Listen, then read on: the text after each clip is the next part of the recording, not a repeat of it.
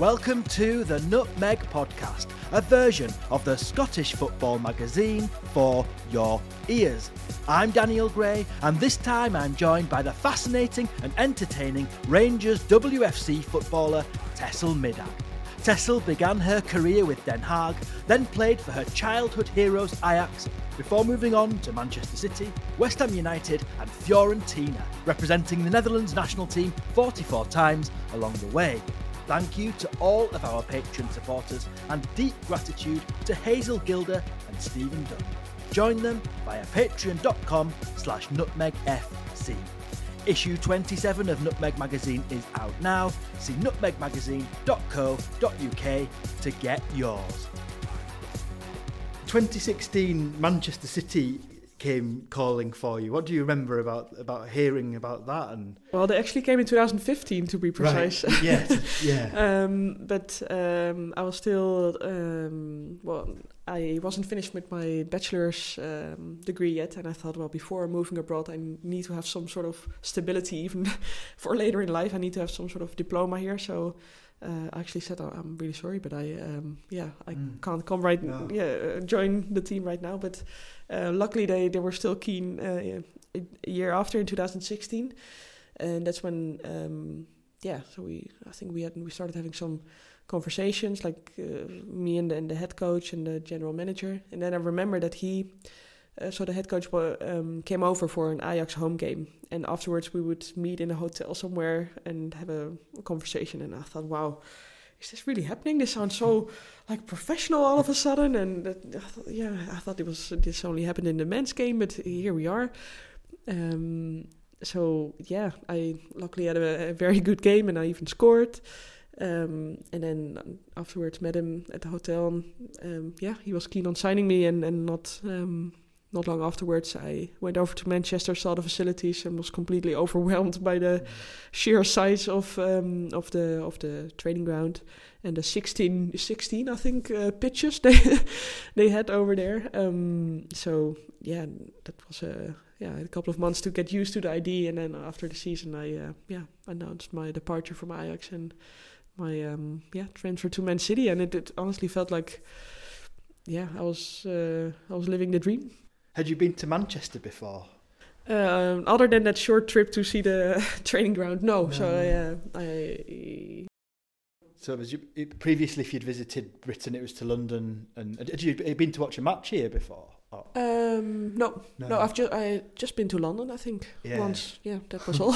it's amazing. Suddenly you're in Manchester watching Coronation Street, listening to Oasis, wearing coats like this. Well, uh, playing for Man City, uh, you can't really get, get away from Oasis for a long time. So yeah, I've heard a lot of uh, Oasis. Uh, um, and Joy, like Joy Division was another Manchester mm. band. I remember in one of my first weeks there, like nice, one of my nice friends was over. And, nice and cheerful. Yeah, well, yeah, very. Uh, but he's like, yeah, now you have to, you know, get, get into the history yeah. of Manchester a little bit more. So uh, yeah, yeah, absolutely. Did all the cultural stuff. What about the f- difference in the football? Was the different style of play, different pace? Um, seamless. The st- well, the style of play it was still like I was used to it at Ajax, possession based, and um, yeah, we wanted to be dominant and play attra- attractive football, mm. whilst also um, yeah getting results. So to be fair, like the yeah the philosophy wasn't um, yeah wasn't that that far removed from almost like Johan Cruyff's philosophy that you wanted to that we wanted to play good football uh, and then combine it with with, with wins. Um, but yeah, there were differences in the in the playing style. Uh, we had fullbacks that um, overlapped or yeah almost turned into wingbacks uh, much more than I was used to, and we played with one sitting midfielder and two like uh, higher up the pitch. So rather than a two and a one. Uh, we played with a one and a two uh, as a triangle the, on the midfield. So, but I mean, they were just yeah more like tactical details uh, or tactical differences from Ajax. But I feel like the philosophy and the style of play uh, was pretty similar. But um, yeah, the, the the main difference was the yeah just the the intensity and the the tempo of training sessions and games. Um, that was yeah something I've never experienced. Uh, I'd, I'd not experienced in, in the Netherlands before. So, um, yeah, I really it took all my energy and and um, yeah to to be able to give it my all every single day in the training because the load was so much higher. Mm. Do you like having fullbacks further forward as a midfielder? Does you know it's someone easier to find someone to pass out wide to, but presumably you have to do more work when they're stuck up there. Uh-huh. Yeah, well, at first I was like, yeah. I well, they they scouted me for the six role, so the, rather than the the two eights or the tens right. up top. In the beginning, I was like, because we were so dominant as well in the league, I almost wanted to be like higher up the pitch more to impact the, the, game more. And I felt like as a six, you almost had to think defensively while we were whilst we were attacking. So left fullback would go, right fullback would go. So we had two center backs and a six that basically had to stay. So I felt like a, a little bit limited in my decision making or freedom of expression almost on the pitch. Um, because sometimes I would see a gap, but I knew that I couldn't run into it because otherwise I, yeah. we would only have two players in the back. Um, so, but I mean, in general, I do like an attacking playing style, and um, it's actually, yeah, trying to think the same. Yeah, the same with Rangers, but we wouldn't necessarily have two fullbacks uh, going up. So, I guess um, if one fullback goes, it gives me a little bit more, um, yeah, freedom as a six to mm. to get on the ball. Um, because there's another fullback there for secu- defensive security. Now we're going into a lot of technical details yeah. here. I don't know if the, the general Nutmeg podcast listener uh, understands what I'm on about here, but um, yeah, at sometimes at Man City I felt like I was a little bit too. It was a bit boring. Like I was too. yeah. I had to think too defensively, and I wanted to be a bit higher up the pitch. Do you think when you decide to stop playing, you've got many, many options open to? But if you did become a manager, would a Tessel Middag team? What would you be? All guns blazing, attack, total football, the classic cliche. um, Midag ball. um, I mean, uh, uh, that would always be the goal. I think. Yeah. yeah. Um, like there's no point for me anyway to, to, to play football and just to try and stop the opponent from scoring goals and then score from a counter. Like that's for me, that's not where the beauty of the game lies.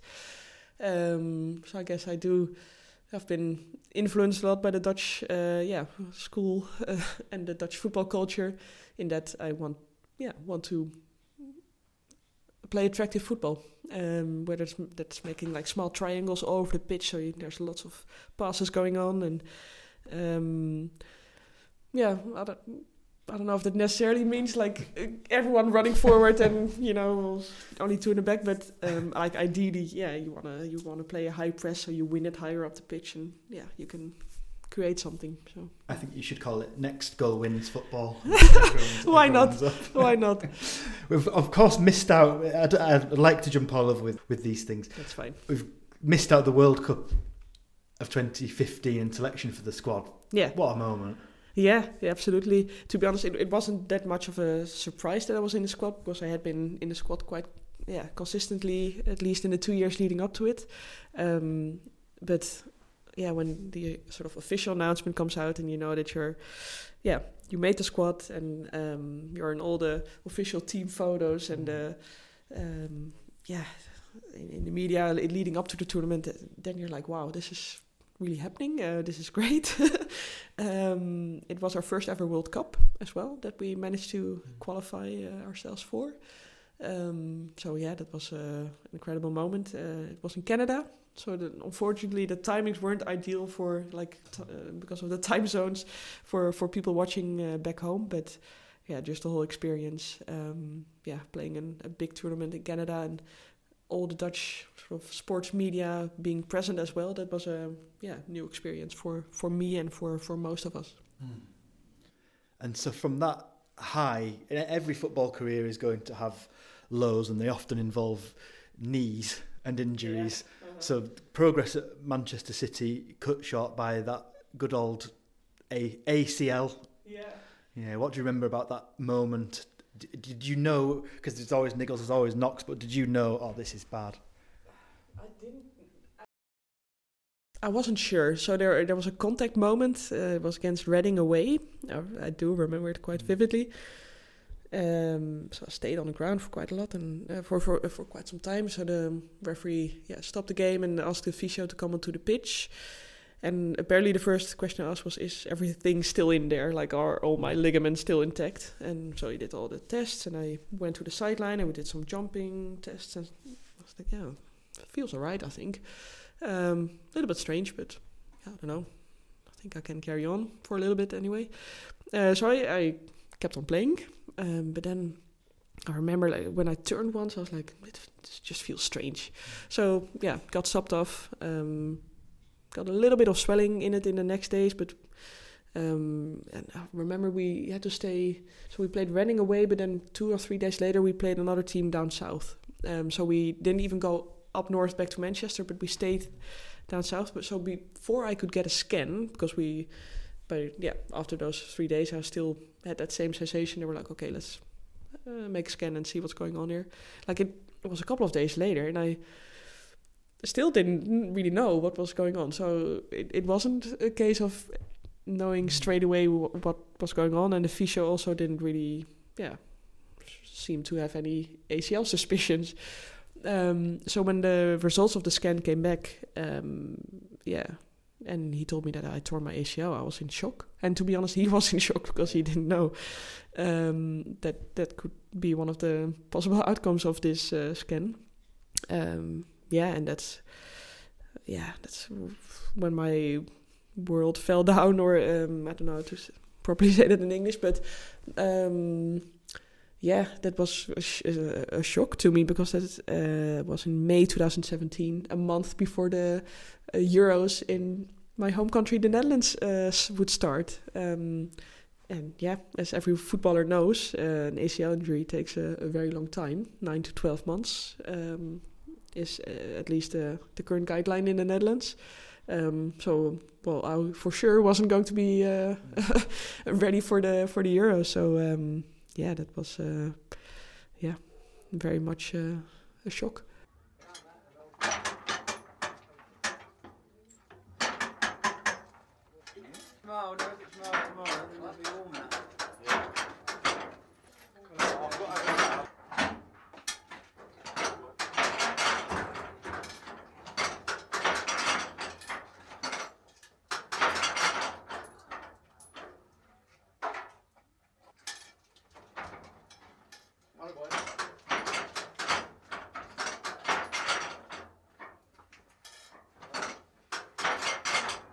and I've talked with footballers before about the, the mental side of long term injury is almost as hard as the, the rehab, isn't it? Yeah. Being separate from the other players and things like that. Yeah, so you don't really feel part of the team anymore, because you don't really, uh, you know, you don't know what happened on the training pitch, so you can't even join in the jokes or the uh, uh, like. Oh yeah, when when this and this happened, you're like, yeah, well, I was in the gym.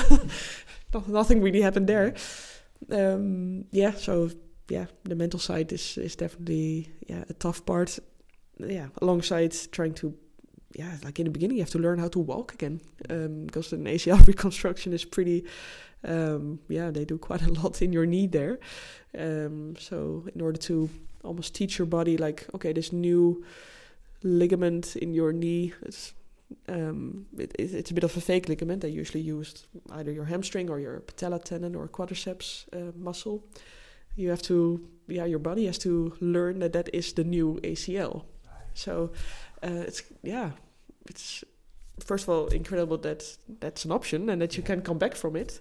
Uh, like in the past, uh, I think my uncle he, he, mentioned it. Like they used to call it a foot uh, a football knee. So he had a football knee. So he probably tore like his ACL as well or some other ligament. I don't think he ever got it scanned, but like at, at the time, that that just meant the end of your career. Um, so at least, um, yeah, you can get back from an ACL now. But yeah. when you when you realize what they're actually what the surgeon is actually doing, then you're like, wow, that's uh, yeah, it's uh, it's yeah. not a small, it's not a minor uh, surgery no, no, here. Pretty incredible. Yeah so got yourself fit again and then swapped Coronation Street for EastEnders, West, West Ham, West Ham. A, yeah, a big change. Yeah, um, and I thought I was lo- moving to London, but turns out I, yeah, sort of still lived in Greater London, but um, the West Ham training ground was based in Romford, which is 20 kilometers from the city center. Um, so yeah, uh, surrounded by um, people with Cockney uh, accents, uh, including our uh, head coach, by the way. Um, yeah, that was uh, another yeah, cultural challenge and football challenge and and, and uh, everything. And, and West Ham is a very yeah, it's a very long uh, yeah history and tradition in the game as well. And I I uh, I, I love the claret and blue shirts mm. and, and outfits. Um, yeah, so that was uh, yeah another very cool part of my football journey. Yeah, but then a second. Second yeah, I'm just to really be honest, it, it that happened even before. Like that was a I thought you were just going to skip the second. No, no, we can, we can if you want. Let's okay. No, we're gonna go because I almost like um, it was a bit of a weird. Yeah, no, no, that's fine. I've talked about it uh, a good number of times, so it, yeah, I can talk about it. No issue at all. Um, but the reason I that I thought you were you were gonna skip it uh, was that it's almost I was a bit in limbo, sort of when it's like contract wise right. when I re-injured myself. Um, so this was after my second year at Man City. Um, I had signed a pre-contract with West Ham, but I got injured sort of in, in a summer training camp with the Dutch national team. So I was out of contract for uh, with Man City. Signed a pre-contract with West Ham, but it wasn't like an official contract yet. Um, we had obviously pushed for that, um, me and my agent, but um, yeah, they were just starting a professional women's team, so they still had to put um, yeah a lot of things in place and um, yeah. Uh, so when I got injured at the national team, I was like, well, that's a bit messy um, because where am I gonna going to do my rehab and where will I get my surgery and who's paying for it? Um, and I I very quickly knew that I wanted to do my rehab and surgery in the Netherlands this time because I had done my, both my surgery and rehab in Manchester. And you refer to the, the mental side of things. I was like, I, I don't think I can do this again, like in like abroad, and especially when they're it's a new team, a new setup. They hardly have any medical like facilities in place. Like who's going to be the physio? Who's going to be the doctor? Will I get like f- good medical care there? And I need to make sure that this is taken care of properly now um, not just for the remainder, like the rest of my football career, but just for life in general. It would be nice to have a good functioning knee, uh, not just to yeah to play football, but just to walk properly, to bend, to uh, I don't know, run, cycle. Um, so that was my main priority, um, and yeah. Luckily, we got it sorted in the end, so I managed to do my rehab in Amsterdam with a physio that I knew before and highly trusted, and he only works with uh, with ACLs, basically, because it's a very, unfortunately, a common injury, not just in professional football, but in amateur football as well. So he, yeah, this guy Matthijs van Keulen, he sees around 200 knees or ACLs a year, so he has lots of experience with it, and um, yeah, that that gave me the confidence and trust that he he would be the right guy to um, yeah to to get it right and hopefully for good this time, yeah. um, and in the end, we found a construction for, like worked that worked with West Ham as well, even though it was, yeah, complicated uh, contract wise, and um, so I feel like I only joined West Ham the season after. So I I joined them about eight or nine months into my second rehab, around March um, 2019. This would have been, uh, and then I only started playing games for West Ham in the the season afterwards, the 2019-2020 season. So um, even though I've been under contract with West Ham for two years, it felt like that, yeah that, that last year uh, I've actually I've I've actually played and yeah. been on the pitch. So yeah. Um, yeah. hence why I thought you skipped it over. um, you know a, a trade union rep, uh, the PFA rep for footballers. Was it in that time that you realised how precarious a footballer's life can be, or have you always been someone that wanted to stand up for the employee, for for the rights of the worker? I'm showing my true political colours here, but you know. yeah, that, that's right. Then uh, I'm liking your political colours. Um, um, nah, I think I've I, yeah I've always find found it important that we that we had the right um, yeah circumstances as as as, as footballers. Um, and yeah, to be honest, that has always been something that you yeah have to think about or, or worry about. Um, especially in the women's game, you've signed very short-term contracts, and um, uh, at ADO and at Ajax, I didn't get paid enough to to live um, from. So um, yeah, we've I've been in many like leadership groups um, for different clubs uh, before in order, and we always try to yeah improve the the facilities and the yeah the, the medical provisions and and the salaries to be honest to try and um, get people earning at least a national minimum living wage, which uh, which for many teams was already a bridge too far. Um, so uh, yeah, uh, but I, I, I guess coming back to your question, the the fact that I got injured whilst being out of contract, even more so than before, made me realize how yeah precarious um, well life of a footballer is. Um, but especially when uh, yeah. You know, uh, when the contracts doesn't don't necessarily yeah give you that um, legal and medical backup because in, in we used to uh, sign standardized contract uh, contracts in, in the WSL, the the English league, and um, I think it in in all of our contracts it said that the club um, is allowed to stop paying your salary after six months of injury. Um, and knowing that an ACL injury takes nine to twelve months, that already puts you in a very vulnerable position. So, like, who's going? Like, what are you going to do with your bills if they decide to stop paying you after six months? Um, so yeah, um, I've recently become more involved with the PFA, but I guess it's been always it's always been um, yeah on my radar. Yeah, and soon afterwards, Tuscany, Fiorentina. Was that a, a life decision more than a more than a, a footballing one? I mean, Romford's beautiful. but, um, Obviously, yes. but was was or was that a pure? I want to, did you think I want to go and see what it's like to play out there and was there a big life? I, I often wonder what the balance is with a footballer's decision because to a, to a, a non-footballer, it's like, can I work in Italy for a year? Yes, please. to be fair, it was probably yeah uh, more of a life decision than than yeah. uh, than a football decision. Even though um, the, the, football part um, was that I wanted to try a new league and play against new opponents. So I played for Man City, um, or been with Man City for two years, West Ham for two years. So felt like um, yeah I knew the clubs and the grounds and the opponents, so uh, I did want to challenge myself like from a football point of view and, and play like different systems and styles of, of football because Italy has their yeah you just mentioned before we started doing this broadcast that you um, read a, a, book ultras on, yeah, on yeah, Italy's uh, fan culture, fan culture but um, yeah they, they really have their own uh, unique football history. So I, I was keen on learning a bit more about that, but I have to be honest, the prospect of living in Florence for at least a year um, was very appealing as well, Com- uh, combined with the uh, the weather, the food, the language, um, all, the rest of it, the beautiful purple shirt, yeah. uh, La Viola. Um, yeah, it is a, a, combination of factors, but I, uh, yeah, I also f- felt like well, after two difficult injury years, and this opportunity arose, I was like, why not? Um, I don't know how long I will be able to play football for, but at least I'll will have lived in Florence for a year. So yeah, yeah. it probably was um, more of a life decision than. Yeah.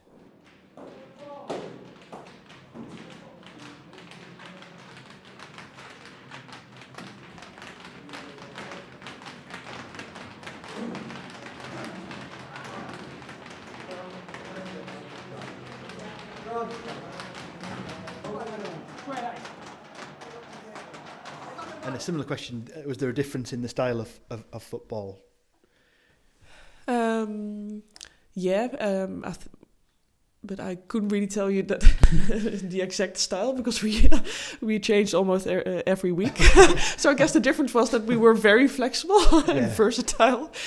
Um, but uh, yeah, what I liked about our coach was that he, um, yeah, had a very like he he focused a lot on the technical side of things. So we actually we did a lot of very fun like technical drills. Um, that's almost like brought me back to my young youth, mm. um, early youth, where yeah, it was just yeah you and a ball and trying to um, find ways to um, eliminate your direct opponent.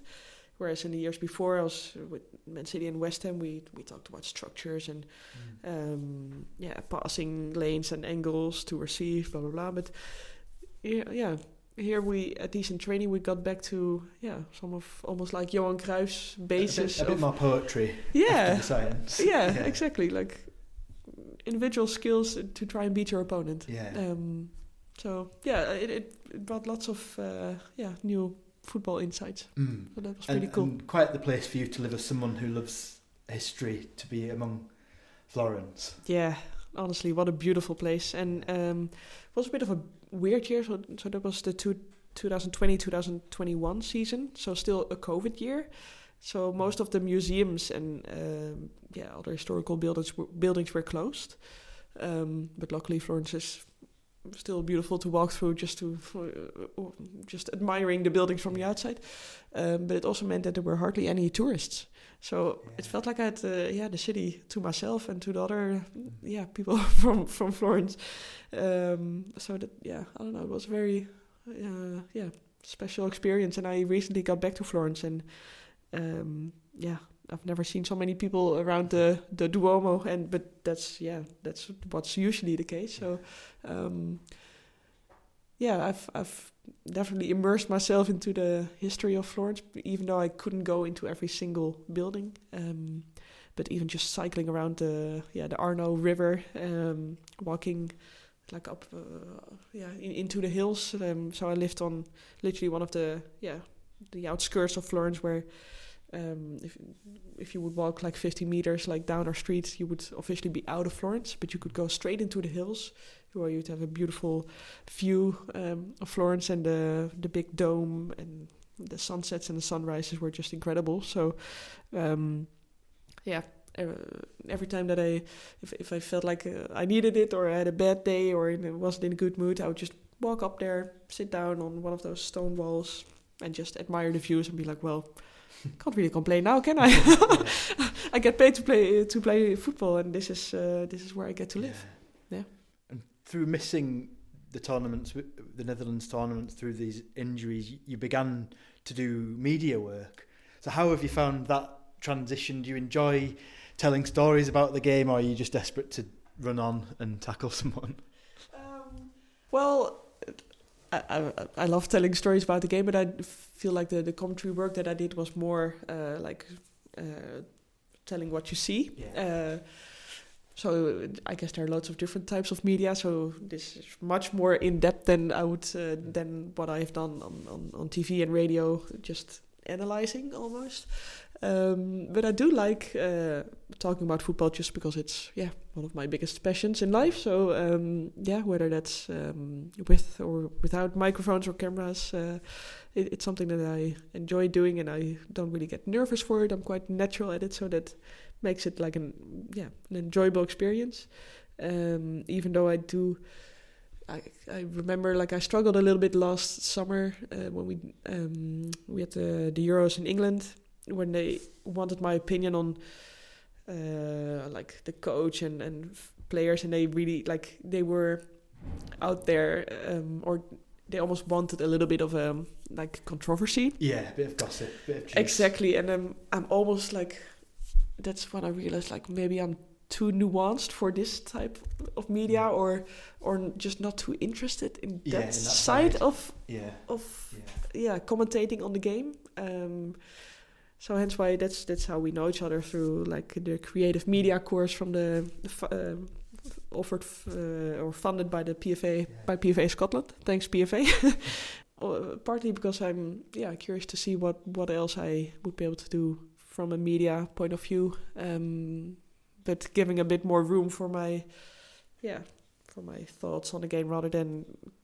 yeah comment like having like quick one liners on whether the coach should stay or not Yeah, like um, yeah but anyway i uh, uh, despite the, the gossipy uh, element to it i enjoy doing the media stuff yeah. Yeah. So the we've talked about life reasons for going to Fiorentina. How about Rangers? I mean, life reasons obviously glasgow Yes. have you seen it Yes. it's a beautiful city Yes. So, so apart from apart from the, the, the draw of, of, of somewhere different, somewhere completely different. Did it feel like an exciting time in the women's game here? To, when you when they when they mentioned it to you, was is that was that the right emotion to to to submit? Um, not necessarily. I, I think the the excitement here, like as in as a result of the Euros in England, or, or like with the, but more of, for me personally of an excitement of trying a, again trying a new league. Um, Scotland's part of the UK, but it has their own league. It has their own uh, has its own um, yeah history and its people. So like a return to England wouldn't have appealed to me for the, the same reasons I decided to move yeah. out of England. And to be fair, I didn't hadn't really expected to come back to the UK.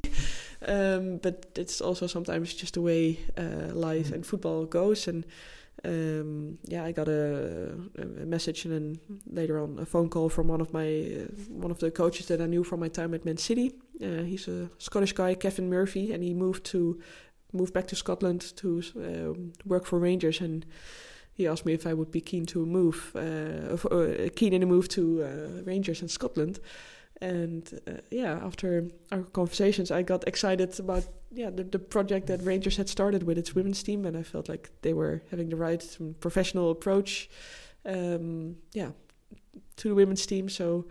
Um, then in my mind, I framed it as a yeah another new challenge and and also almost like a new cultural challenge because mm. um, I've played with uh, actually with Scots um, uh, both at Man City, at West Ham, and at Fiorentina, uh, and I thought, yeah, I do feel it um, that, that the Scots are a little bit different. So um, I was interested in in learning a bit more about that as well, about the cultural and histor- historical side of yeah. things. So. Um, again a bit of a both life and football uh, decision, but this one more more a football decision than yeah. anything because uh, yeah, just felt like the, the the setup and the structure and the the um, the way they played and the and the role they envisaged for me um, because in the end, no matter what the life and football. Uh, yeah, no, like there's a lot of factors to sort of take into consideration when you make a move, but the main thing is are you going to play week in week out mm. and uh, it seemed like they would be able to offer me that um, and then uh, yeah i just in, in general got a good feeling um, with with the whole project. So um, yeah, that's why I uh, decided to make a move to to Glasgow. Mm. Well, I hope it, uh, after this interview you will we will speak again, despite the probing into your knee injuries. We'll, oh so we'll, no worries. We'll talk, we'll talk more no, about no. Rangers on, on that occasion. So to, to wrap up though, you, you've hinted there that it's all in the end about the game, about kicking that ball around. I, as I've mentioned to you before, love to write about the small delights of, of, mainly of being a fan, but some of them are about the physical process of the game itself. Eh, what would be some some of yours, that type of thing? Cause I think we talked about once before about your love of the putting zip on a pass, and when a ball goes across the surface like that, still gives you the the, the girlish joy that you had when you were eight. Yeah, absolutely. Yeah. So whether it's a zip on a pass or even just a quick one-two because that really gets me back to to my youth, like bouncing the ball off my primary school wall. So just a successful and crisp like one-two pass. Um, yeah, that just still gives me. yeah, the simple delight, uh, uh, the simple enjoyment uh, of the game that I, yeah, I had as a very young girl, and I still have um, mm. at age thirty.